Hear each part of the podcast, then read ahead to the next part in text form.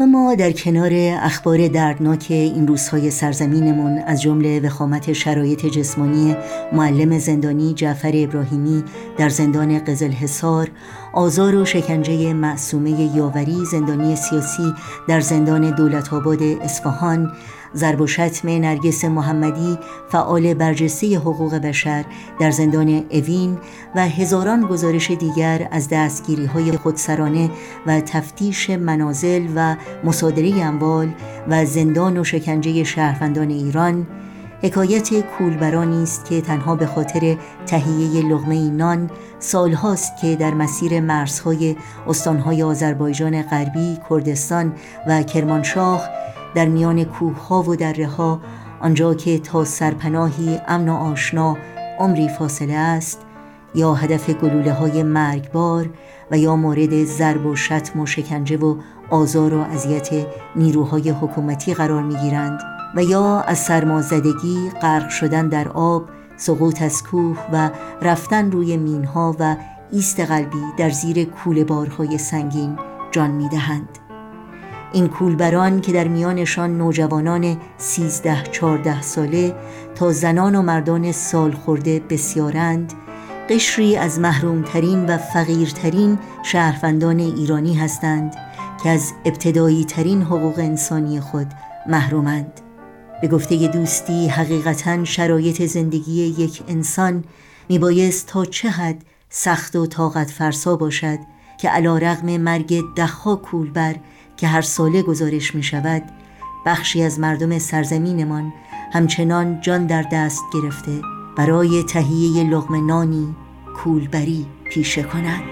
شمالم تا جنوبم عشق چه خاک و گندمی دارم صدام یاری کنه باید بگم چه مردمی دارم.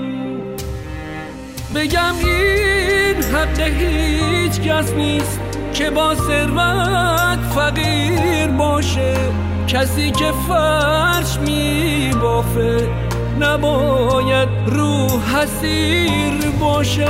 اگرچه سختی از انسان یک کوه درد می سازه ولی از مردم ما درد داره یک مرد می سازه شمالم تا جنوبم عشق. چه خاک و گندمی دارم. صدام یاری کنه باید بگم چه مردمی دارم.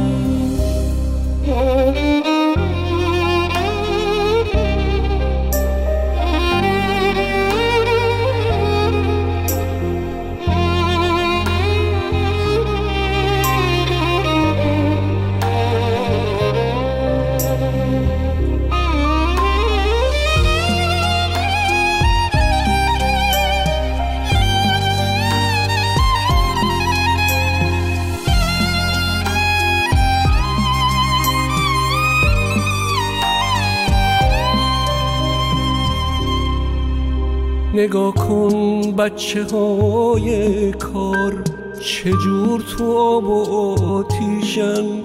توی این روزهای سخت کمک خرج پدر میشن.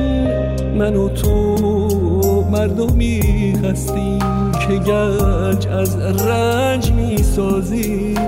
به این تاریخ خورشیدی به این فرهنگ می نازیم من و تو مردمی هستیم که آینده تو مشت ماست. که از هفتاد نسل قبل هزار استوره پشت ماست.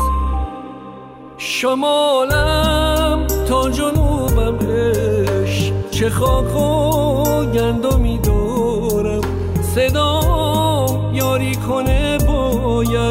بگم چه مردمی دارم.